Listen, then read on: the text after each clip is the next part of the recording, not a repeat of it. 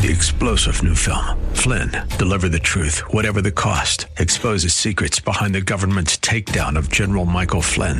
Flynn knew what the intel world had been up to. He ordered the first audit of the use of contractors. This set off alarm bells. He told the truth. He was the most dangerous person for Donald Trump to hire. They had to get rid of Flynn. Flynn, deliver the truth, whatever the cost. Available now. Watch it today. Go to salemnow.com. Salemnow.com. Pastor Keith Crosby of Hillside Church. All things owe their existence to Him, they owe their salvation to Him. They have received grace upon grace, God's unmerited favor. And they have arrived, they, so to speak, they are in heaven. And so they tirelessly, thankfully worship Him, and they are just thrilled to be before the throne. They are grateful, they are worshipful, and ceaselessly so. I can see the promised land, though there's pain within the plan. There is victory in the end. Your love is my battle cry, the answer for all my life. Every giant will fall, the mountains will move, every chain of the past you've broken into. All the fear of the lies, we're singing the truth that nothing is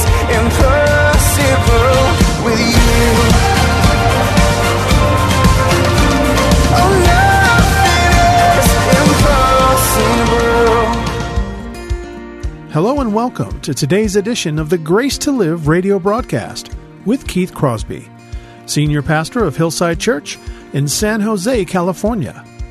We are so delighted that you've chosen to spend time with us today in the program. And as always, we would encourage you to follow along in your Bibles if you can. On today's program, Pastor Keith continues with the Future Grace series, an in depth study of the book of Revelation.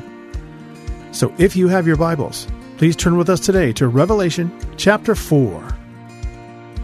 Now here's Pastor Keith with today's study. What John sees and what we read is the definition of otherworldly worship. You've heard me say before there are only two religions in the world the religion of human achievement and the religion of divine achievement. One is all the world religions. The religion of, hu- of divine achievement is what God has done for us. That's Christianity. And it's nothing like world religion. And our worship should be nothing like pagan worship. And these thrones speak to authority, and these crowns speak to the power that God has given those who serve Him to do His will. And you just see nothing here peals of thunder, torches, seas of glass, 24 elders. Now, people say, well, who are the 24 elders? It's hard to say. They could be the patriarchs and the apostles together. We don't know. The living creatures who sing and praise God with the six wings and the eyes all around seem to be the seraphim that we find in the Old Testament. And uh, the symbolism there is they see everything all around them. And they take in all the glories of, of heaven that their creator created. They see unlike we see, and they are overwhelmed themselves, even though heaven is their home. You know, we have to remember that we see through a mirror dimly, right? That's what it talks about in 1 Corinthians 13. But we will see things eventually as they are. John is seeing things as they are in a way that he's never seen it before. The, the four living creatures, same thing. The 24 elders are. They have seen God face to face. They have known him and they are known by him. And what comes to them naturally is pure, unadulterated worship. That comes to us supernaturally by the indwelling power of the Holy Spirit when we surrender our souls, our rights, ourselves, our whole persons to Christ in repentance and faith. They are there, these 24 elders, and they are worshiping. They know no hardship. They know no sadness. They know God has wiped away every tear. They are selfly, safely home and enjoy a perspective that we do not yet know. And they are all in. They are worshiping Him because they understand. And their response is heavenly worship, a reaction to the overwhelming glory and majesty of God. And again, it comes to them naturally, but God enables us to worship Him in spirit and in truth, supernaturally, here on earth in this fallen, broken world, through the indwelling power of the Holy Spirit, through the understanding that is revealed through His Word, and our right response to that. And so we, we can learn from all this. We can learn from all this, which brings us to our second characteristic. Worship in the throne room is with understanding. In other words, it is uh, a worship from the mind. And don't get me wrong, uh, worship can be emotional. There's always an emotional component to worship, I believe, but it is governed, it is empowered, and it is driven by the mind. The emotions don't drive the mind, the mind drives the emotions for the Christian. God is a thinking being, He doesn't react uh, impulsively, He responds intentionally to our prayers, to our needs. And we are created in His image and likeness. And so I want you to look with me at verse 8 here. And the four living creatures, each of them with six wings, are full of eyes all around and within, and day and night they never cease to say, Holy, holy, holy is the Lord God Almighty, who was and is and is to come. I mentioned it before, they see everything.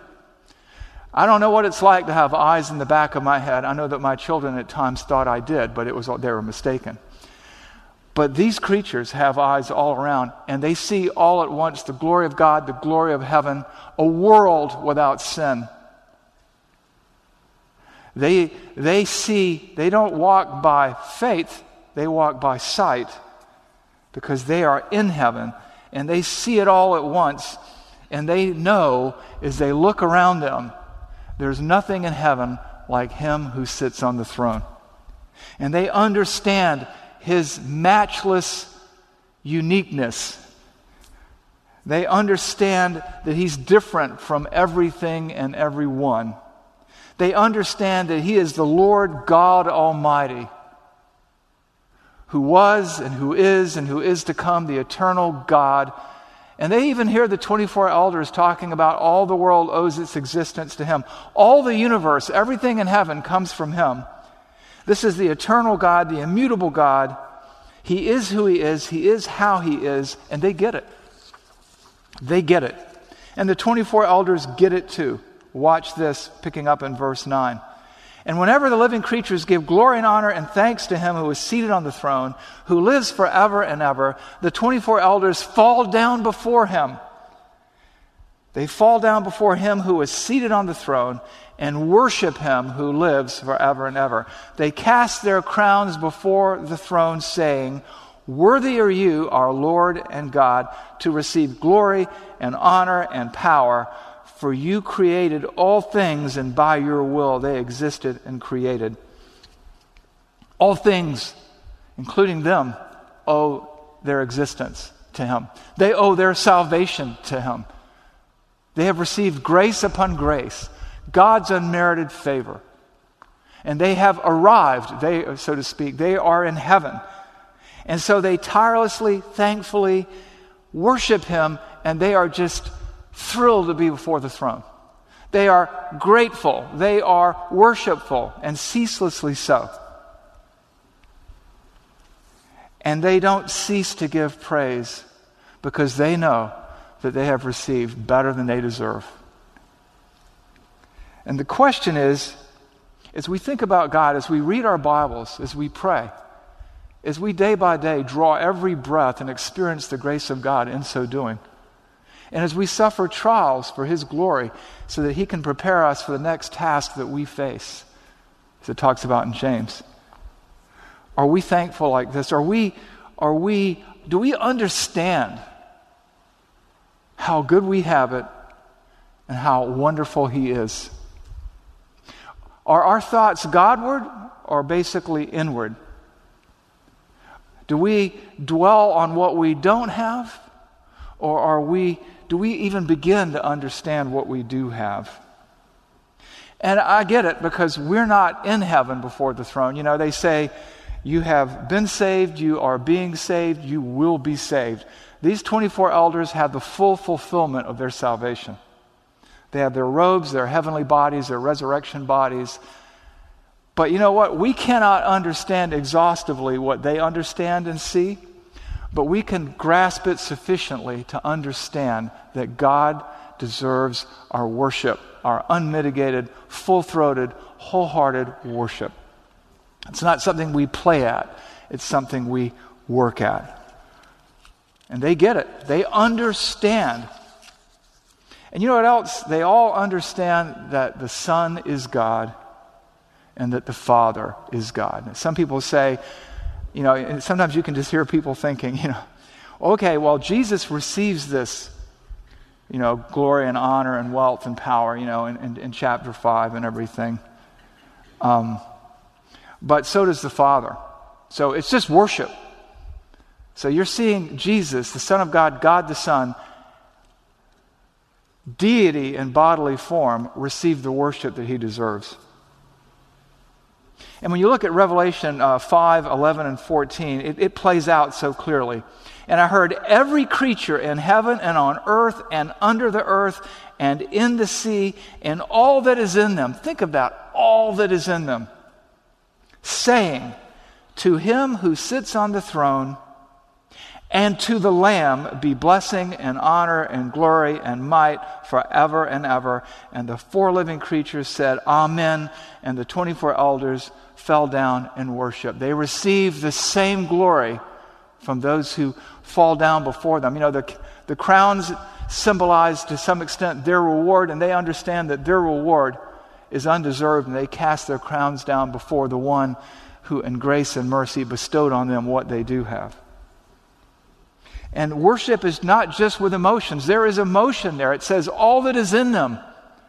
So their understanding of worship, their understanding of God drives them, moves them to worship Him with all their heart, soul, mind, and strength. And there certainly is an emotional component to that because they understand how good they have it.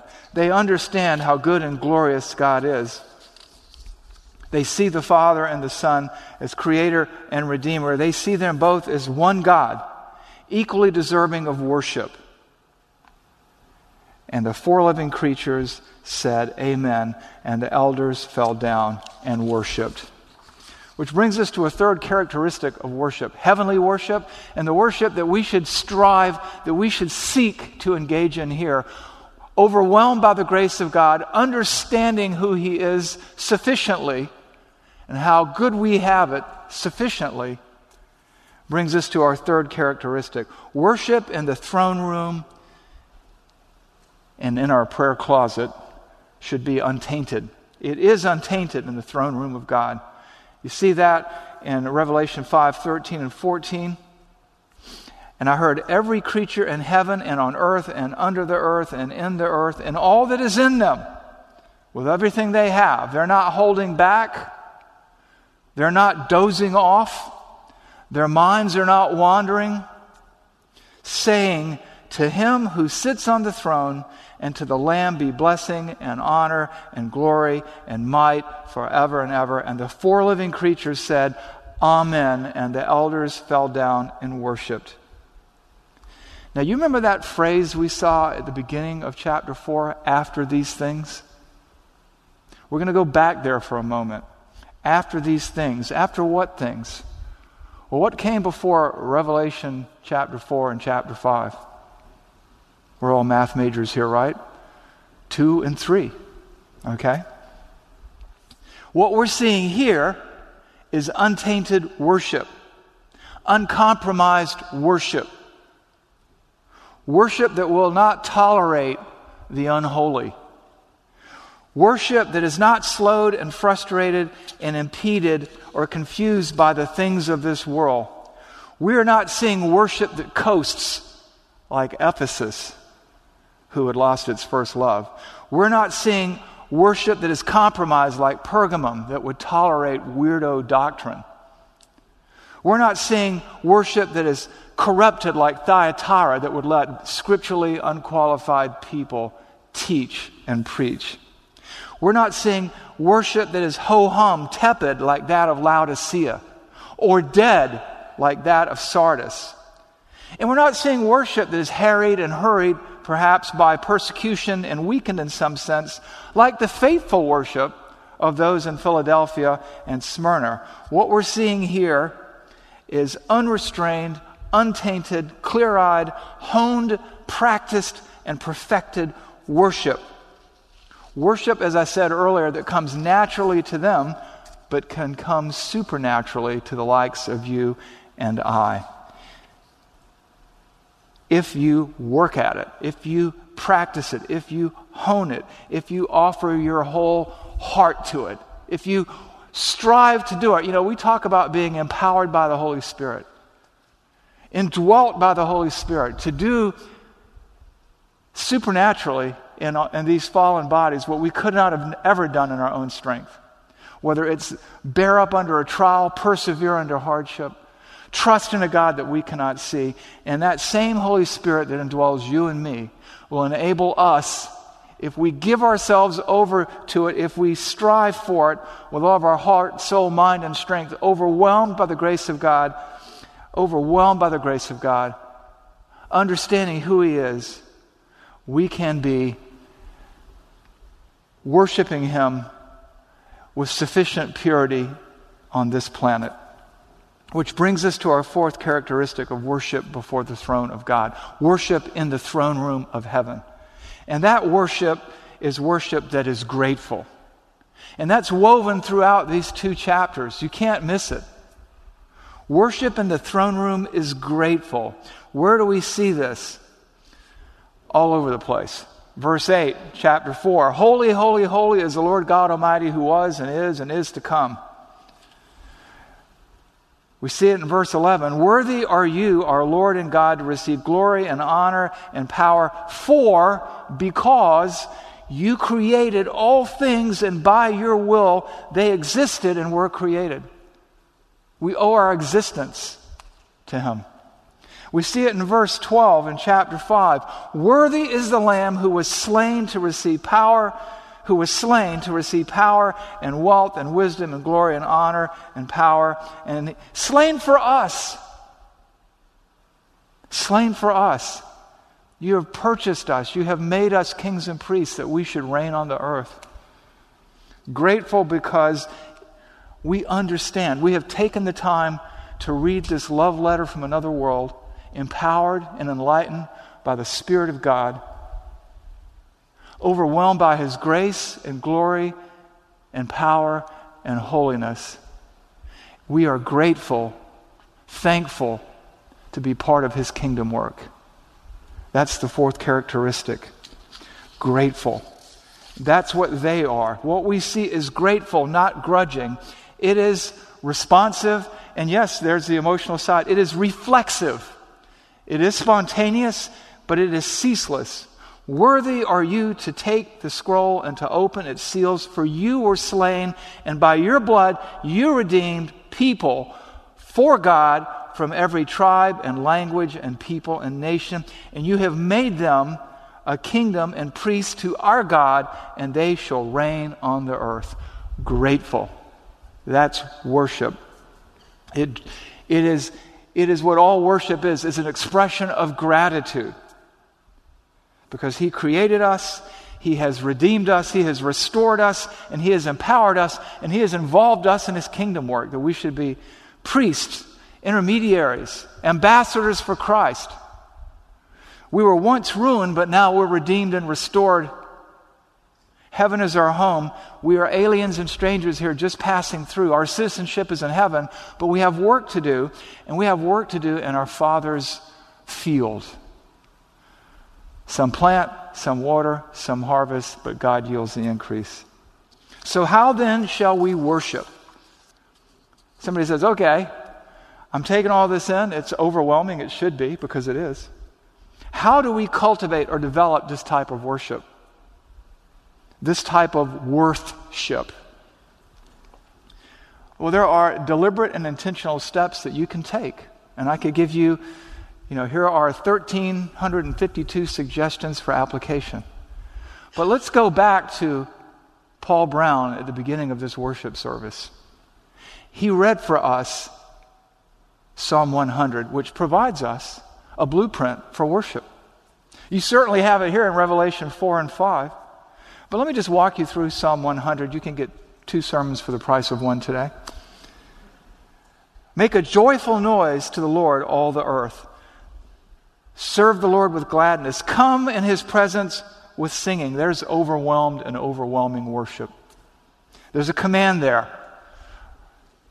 And you know what? I don't want to get too far into the Hebrew here, but it's a pual, it's a, it's a reflex, it's a reaction. Make a joyful noise. That's the overwhelming response to an overwhelming grace of God. And then it says, Know that the Lord, He is God. It is He who made us, and we are His. Some translations say, Not we ourselves. We are His temple and the sheep of His pasture. That's understanding. You know, if you want a scripture pray, here's a great passage. Understand who He is, right?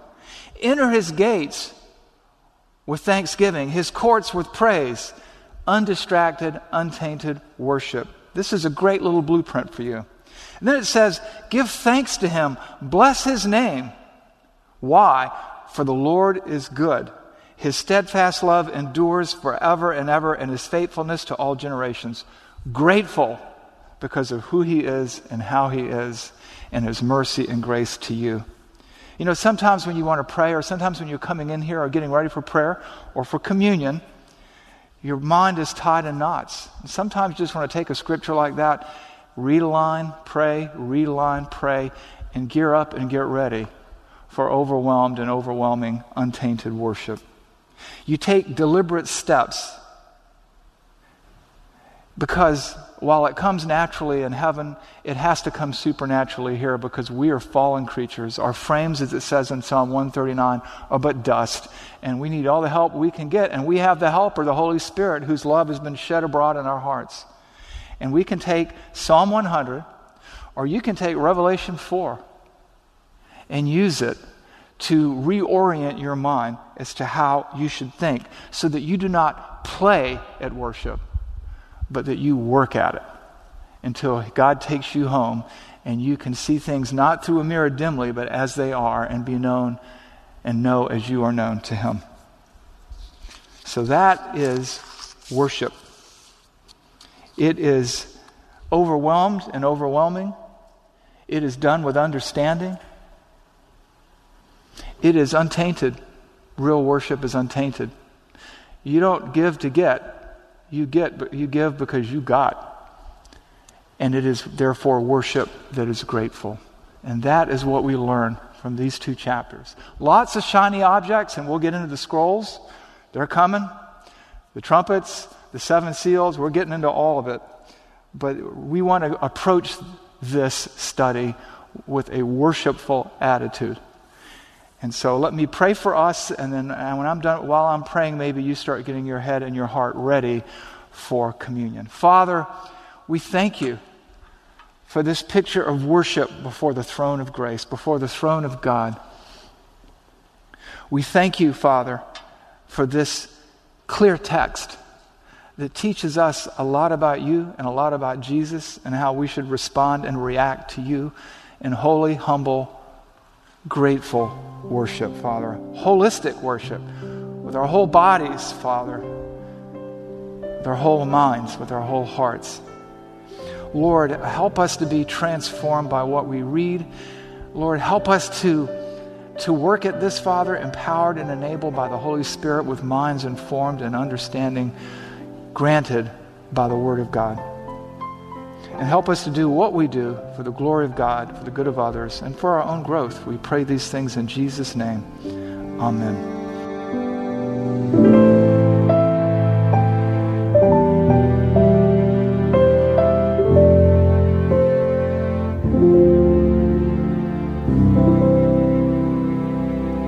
Pastor Keith Crosby on today's edition of Grace to Live. We are so blessed that you've chosen to spend time with us today studying God's Word. And if you'd like more information on Pastor Keith or Hillside Church, here's how you can connect with us. Our mailing address is 545 Hillsdale Avenue in San Jose, California, 95136. The church office telephone line is area code 408 269 4782. And you can connect with us on our website, which is gracetoliveradio.org. There you can check out archived messages of past sermons and also listen to Pastor Keith's weekly blog. And please remember that the Grace to Live radio program is a listener supported ministry outreach of Hillside Church if you'd like to partner with us financially. Again, all of these things are available to you on our website, gracetoliveradio.org. Also, I'd like to remind you that Pastor Keith and the staff here at Hillside always look forward to hearing from you. So if you'd like to drop us a note, you can email us here at keith at hillside.org. Well, we hope that you'll join us again next time for Grace to Live. But until then, I'm your host, Kevin Reeves, and on behalf of Pastor Keith and everyone here at Hillside Church, it is our prayer that the Lord will richly bless you. And thanks for listening.